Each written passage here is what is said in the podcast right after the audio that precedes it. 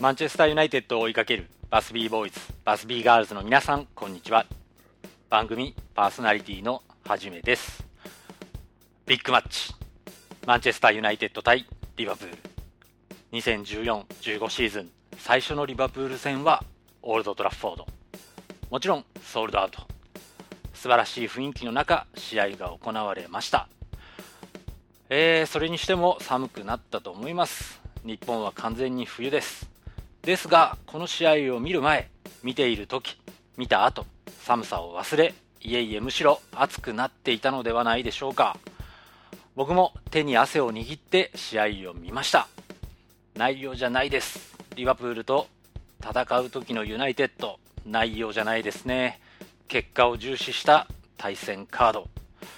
それでは試合レビューいきましょう。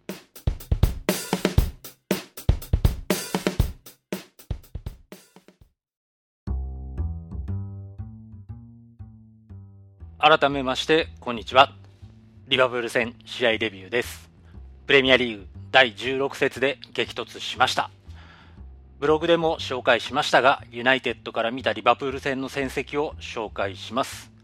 この試合の前まで通算190試合対戦しています。ユナイテッドの75勝51分け64敗。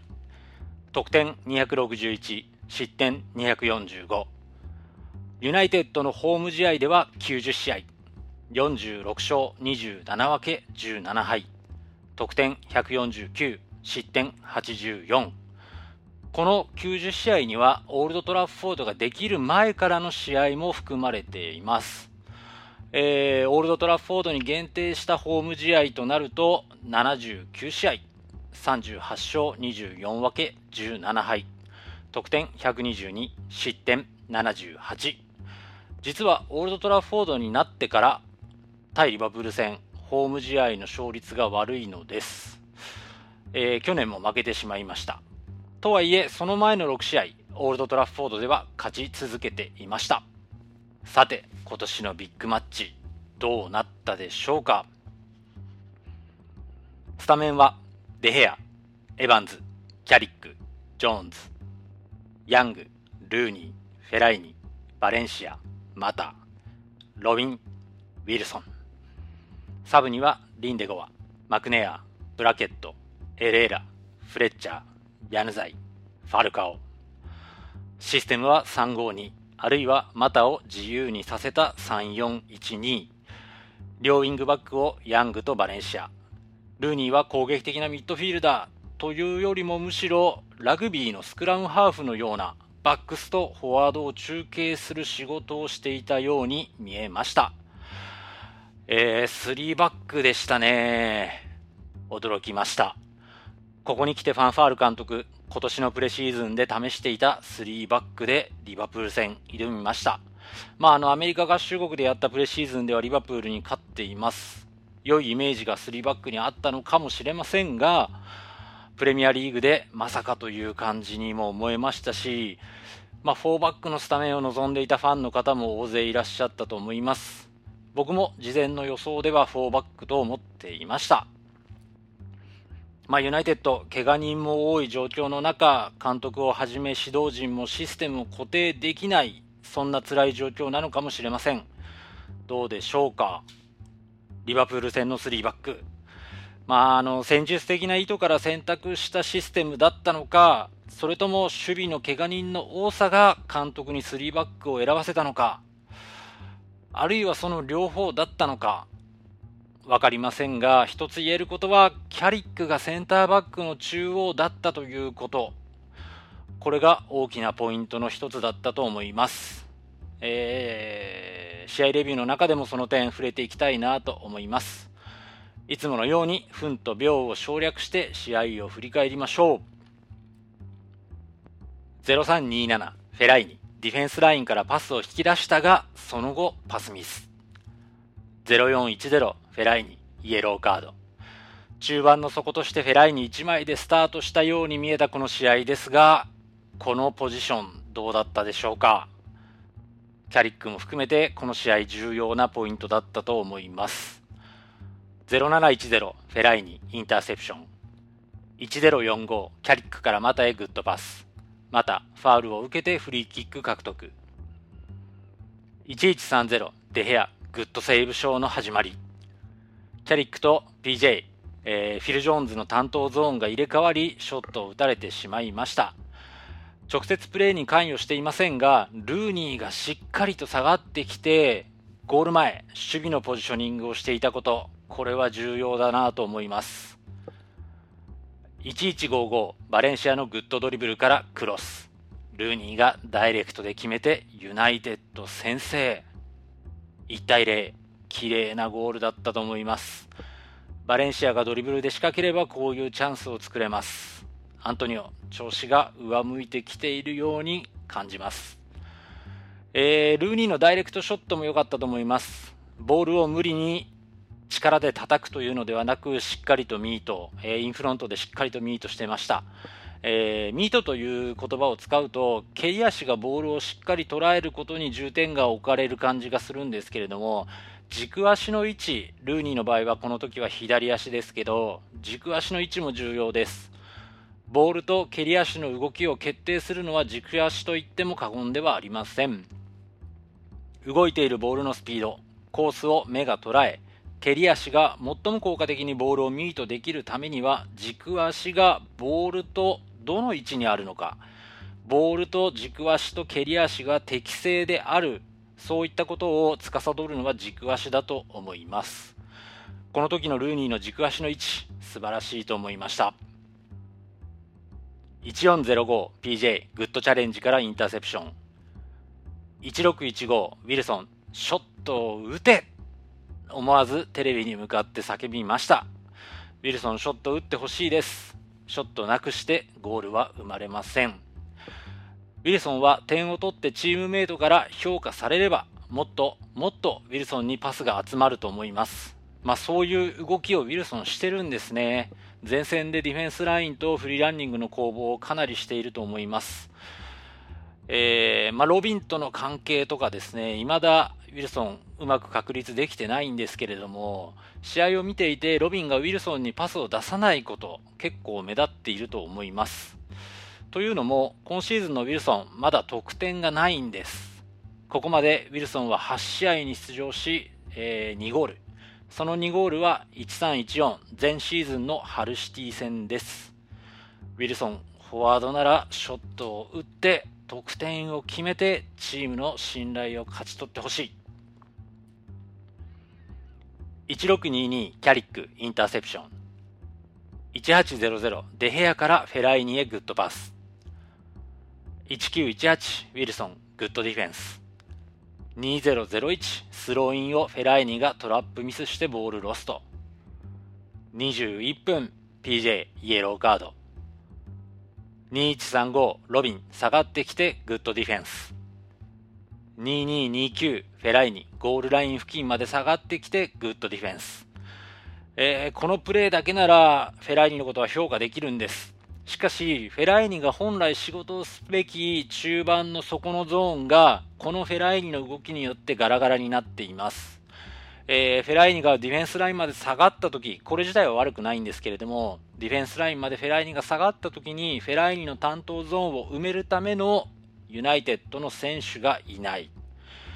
ルーニーがやるのか、マタがやるのか、3バックの時、中盤の底、センターバックの前ですね。このゾーンで守備をしっかりとやり続ける選手が、この試合のユナイテッドにはいませんでした。ルーニーが気がついて下がってきた時、その時だけユナイテッドの中盤の底に安定がもたらされているように思えます。しかし、それではルーニーの無駄遣いと無駄遣いとまでは言わないですけれども、やっぱりルーニーの魅力、本来の攻撃力、生かすことができなくなりますね。監督としてはこの役割を90分貫徹できる選手、例えばキャリック。キャリックなら間違いなくできると思います。キャリックは、えー、中盤の底の重要なゾーンを常に埋めるポジショニングを繰り返すことができるんですけれども、キャリックならできますが、この試合はセンターバックでした。えー、代役として考えられるブリントも今は怪我でいません。となると、ダレン・フレッチャーかと思いきや、フレッチャーはベンチ。監督としてはフェライニに期待しているというふうに考えて、まあ間違いないと思います。そうである以上、フェライニがディフェンスラインに下がる、まあ、これは仕方ないので、流れの中で下がることは仕方ないので、その時にチームとして誰かがそこを埋める動きをする。一人一人の動きをですね、補完する関係、こういうところが、えー、この試合のユナイテッドにはあまり見られなかったと思います。2250、先ほど紹介した中盤の底、空っぽのゾーンからショットを打たれる。しかし、デヘア、グッドセーブ。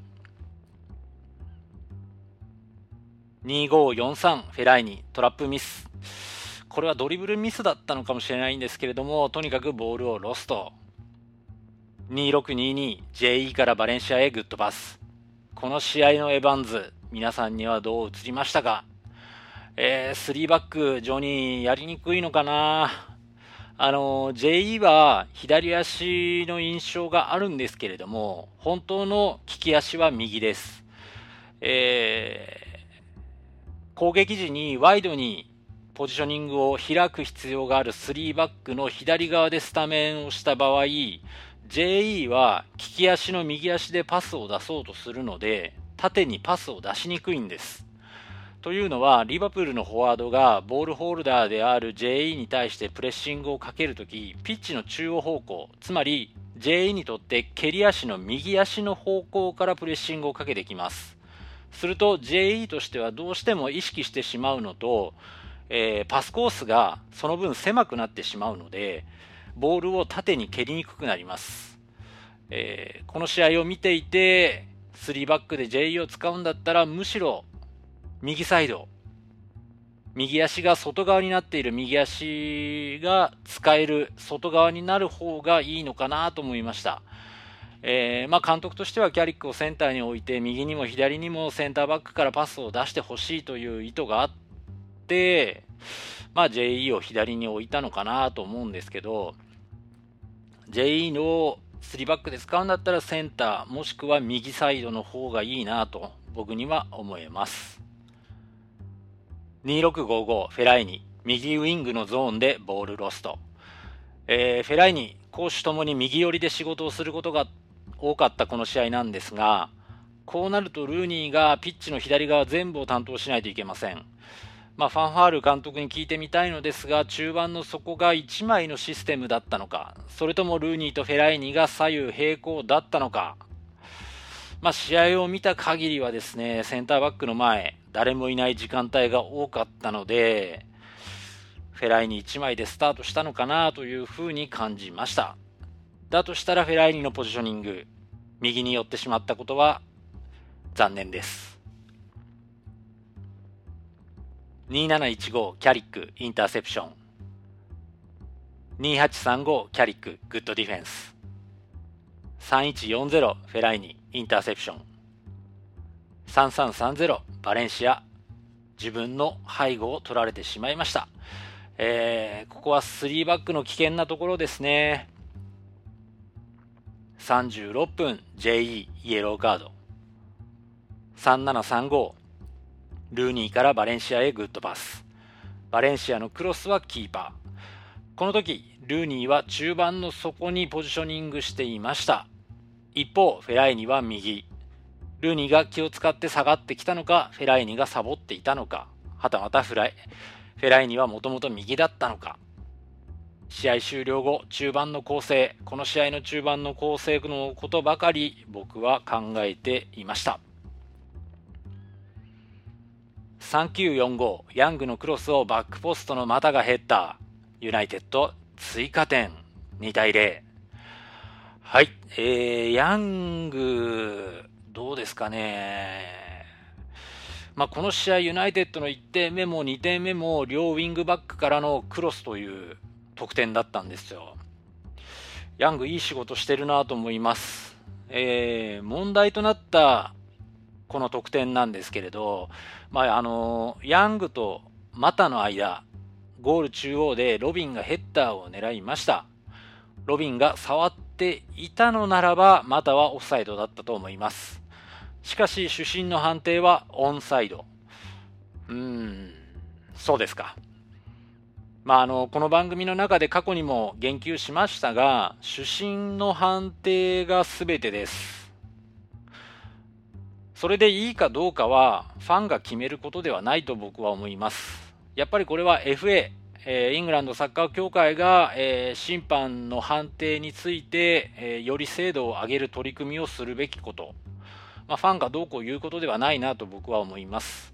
あの自分が応援するチームが判定によって有利にも不利にもなることはサッカーの試合の中ではよくあることですね。ですから番組としてはまあ何度も言いますけれども主審の判定に文句は言わない姿勢を貫いております。まあユナイテッドが不利になることこれもたくさんありました。これこの先もあると思います。ちなみに僕の見解を、えー、言わせてもらいますとロビンがヘッダーをしてまだはオフサイドそういう風に見えました。えー、試合後のロビンはリップサービスなのかどうなのかわからないんですけれども自分がヘッダーをしたと発言したようです。口は災いのもと。まあ、これ日本で言う言葉なんですけどイングランドでもこういう例えあると思います。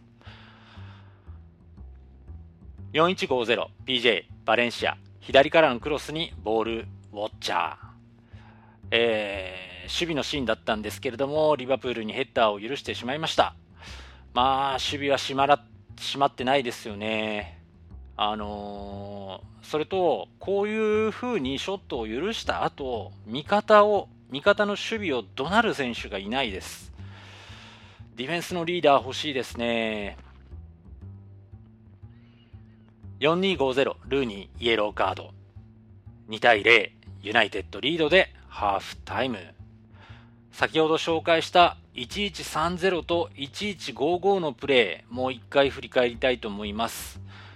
この時のルーニー、素晴らしいです。実に素晴らしかったと思います。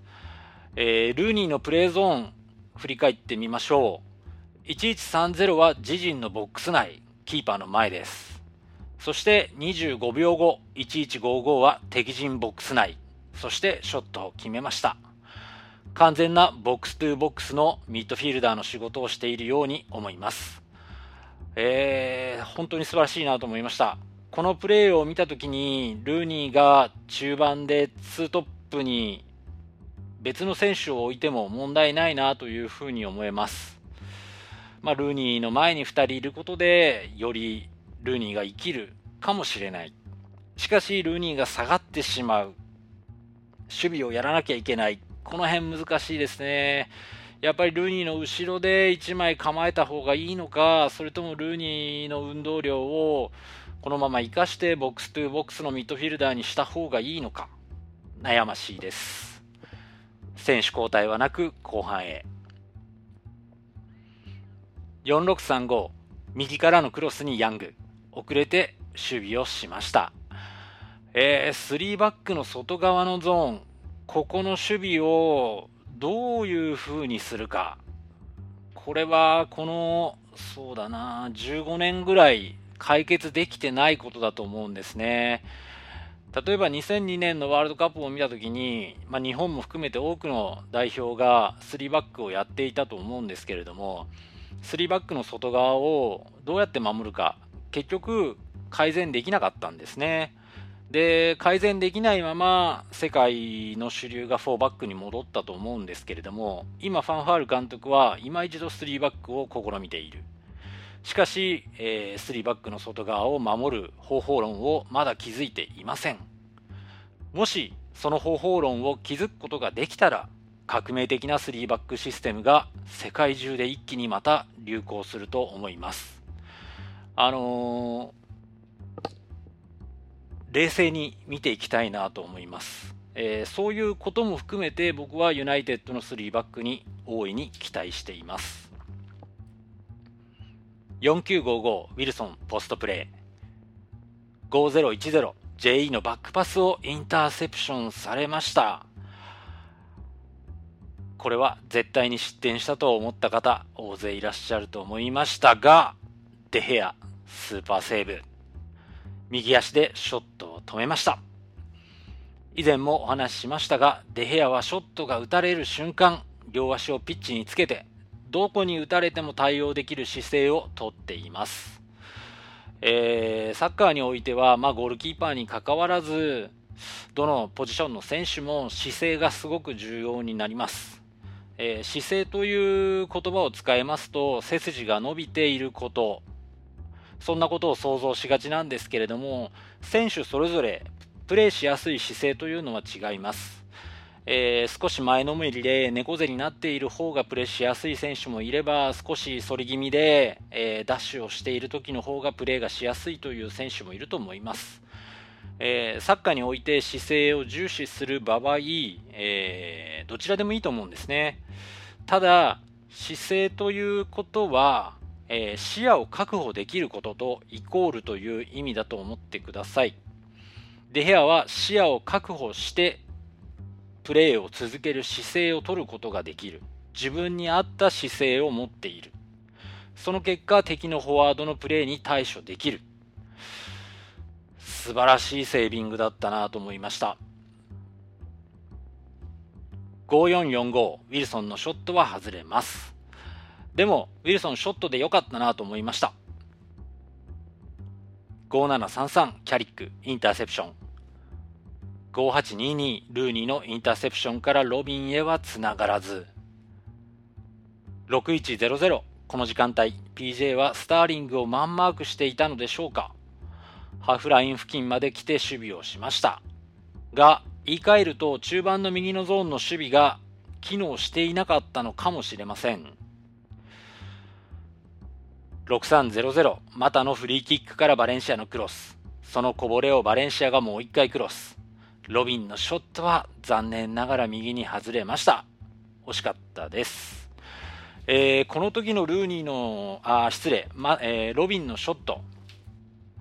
あのー、ルーニーが決めた時と、え比べてもらいたいんですけれども、それはルーニーの軸足とロビンの軸足の位置の違い。一方はゴールになり、一方は外れました。もし録画された方、時間があったら、えー、見比べてみてください。とても興味深いと思います。6350キャリックグッドディフェンス。6435キャリックグッドディフェンス。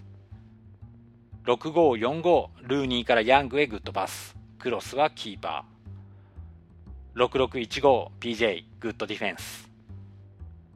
6620デヘアグッドセーブ。6735オフサイド取る。6947ヤンググッドボールチェイシング。71分ウィルソンオフ。ヘレーラオン。この交代はどうでしょうか、えーまあ、この試合に限らずユナイテッドのウィークポイントは中盤の底。ディフェンスラインとアタッカー陣をつなぐ役割中盤の底だと思いますえー、しかし、交代出場したエレーラはそのゾーンを得意とする選手ではないですし、そこを埋める役割も監督から担わされてはいなかったように試合からは見えました。フェライニをそのゾーンに下げるための交代だったのかもしれません。7055フェライニのグッドディフェンスからまたルーニー、ディフェンスに当たりまたからロビン、縦と横のパスが生んだロビンのゴール。ユナイテッド3点目。7254エレーラ、グッドディフェンス。77分、ルーニーオフ、ファルカオオン。まあ、ルーニーはお疲れ様というところでしょうか。イエローももらっていたというのもあります。この試合のルーニーの運動の質、素晴らしかったなと思います。えー、ハーフタイムの時も言いましたけれども、ボックストゥボックスのミッドフィルダー。こういうプレーを見るとロイ・キーンを思い出します。えー、キーンは完璧なボックス2ボックスの選手だったと思いますね。この試合、最初からルーニーとキャリックを中盤の底に2枚、平行に並べた352で試合をしていたらどうだったか。まあこれたらればなんですけれども、ルーニーとキャリックの中盤の底、アンカー2枚というのも面白いなと見ていて思いました。皆さんにとってユナイテッドのアンカー、中盤の底、誰が適任だと思いますか ?7730、ファルカオからロビンへグッドパス。しかし、オフサイド。7800J 自陣でパスミス。8150デヘアグッドセーブ。8250ロビンのグッドドリブルからファルカオへグッドパス。8315バレンシア自陣パスミス。8420デヘアグッドセーブ。これもユナイテッドのミスからショットを打たれてしまいました。70分以降、自陣でのミス、目立つように思います。ディフェンスラインとトップの距離が離れているので、パスミスが増えたなと思うんですね。こういうミスもやっぱり僕は中盤の底を経由できないというところが原因だなと思います。長いパス増えると、それから長い斜めのパス、長いスクエアのパス、増えれば増えるほどミスの確率は高くなりますね。中盤の底、改めて考えています。8605ロビンのショットはキーパーコーナーキック獲得まあ悪いなりにショットまでいけたのは幸いのシーンという感じです。89分 PJ オフ。マクネアオン。怪我明けの PJ お疲れ様でした。マクネア頑張ってください。9025マクネアインターセプション。9250デヘアからファルカオへグッドスロー。試合終了間際だったんですけれども、デヘア、抜け目がないです。えー、キーパーがキャッチした後、前線の選手がすぐに動き出してくれると、キーパーの視野に入ってくるので、キーパーはスローインがしやすい。キックで蹴るよりも、やっぱりスローイングの方が正確なキックが、あ正確なフィードができますので、キーパーとしては前線の動き出しを非常に重視します。えー、この時のデヘアとファルカオ、まあ、あのその昔ロナウドとエドウィン・ファンデルサールの関係思い出されたファンの方いたのではないでしょうか。良い関係気がついてほしい気づいてってほしいなと思います。3対0ユナイテッドビッグマッチリバプール戦勝利。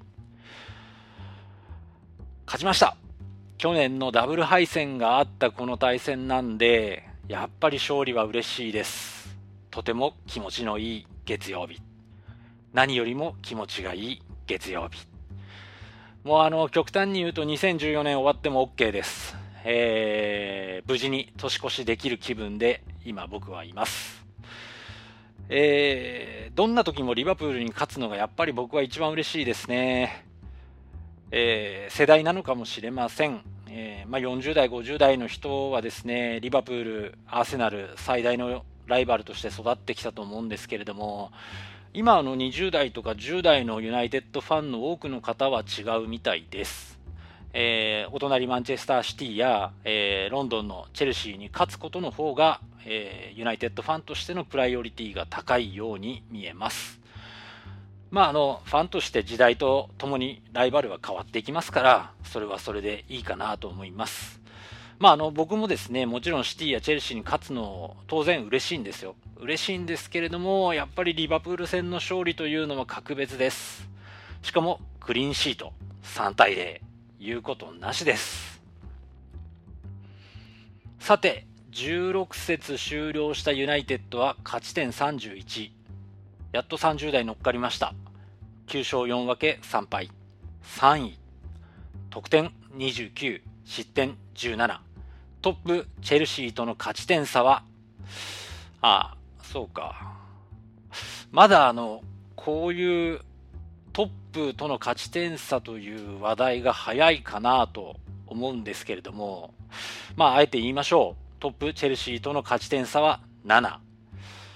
えー、まあ、現実的にユナイテッドの周りの順位を気にするならば、やっぱりチャンピオンズリーグ出場枠となる4位、現在4位のウエストハムとの勝ち点差を気にするところかなと思います。えー、ウエストハムとの勝ち点差はたったの3。ここまで9勝を挙げています。えー、まあ、リバプール戦、冒頭に言いましたけれども、リバプール戦に関しては、内容よりもやっぱり勝ち、結果、これが最重要なんですけれども、えー、ここまで16節振り返ってみますと内容はいいと思いませんファンファール監督がシステムを重視するタイプの監督と仮定して話をしてみます。4バックも3バックも機能しているとはお世辞にも言えません。中盤の構成はダイヤモンドだったり、2-2のボックスだったり、えー、平行だったり、いろいろあるんですけれども、自分たちが使いこなせるシステムがいくつかあり、それを試合に応じて、あるいは対戦相手に応じて使い分けができているというのでは、今のユナイテッドはない。その試合その試合でシステムをリセットしているような印象があります。えー、リセットというのはですね、なんというのかな、試合ごとに積み重なっていって、習熟度上がっていっているという印象が持てないんですね。毎回毎回その試合、ゼロからスタートしていって、そこそこのところまで行くけれども、次の試合またゼロからスタートしている。まあ、目の前の試合を何とかしているというのが正直なところなのかもしれません。それでも9勝していることは事実ですし、評価できると思います。しかし、ショットを打たれる本数の多さ、またそのシーン、そこに行くまでのいきさつといったことを考えますと、やっぱり守備ができないなと思うんですね。まあ、それを防い防いでくれているのがデヘア1人、まあ、デヘアの個人技ですね。これではデヘアがもし怪我をしたら、ユナイテッドの成績は一気に悪くなる可能性もあります。チームとして2014-15シーズンを通して上昇していく。そのための意図を試合で実践していく。こういう試合が見たいなと思います。まあ、これからですけれども、やっぱりこう、9勝している3位だよっていうところにあるこう心の余裕みたいなものを試合から一切受け取ることができない状況が今のユナイテッド。まあ悪いことばっかり言うのはまあなんだなと思うんですけれども、リバプール戦に関しては最高の気分で終われたなと思いました。ユナイテッド今後の試合日程はアストンビラ、ニューカッスル、トテナム。年が明けて2015年、ストーク、FA カップ、サザンプトン、QPR、レスター、ウェストハム、バーンリー、スウォンジー、サンダーランドと続いていきます。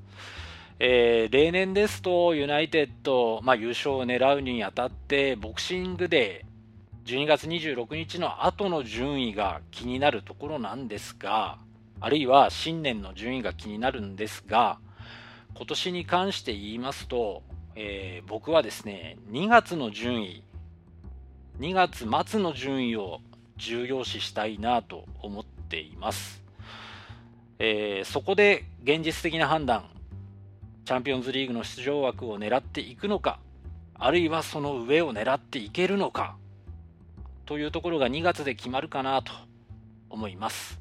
まあ例年そうなんですけれども、2月非常に今年は重要かなと思っております。さて、どうなることでしょうか。マンチェスターユナイテッドに夢中、この辺で終わりにしたいと思います。それでは皆さん、良い日を。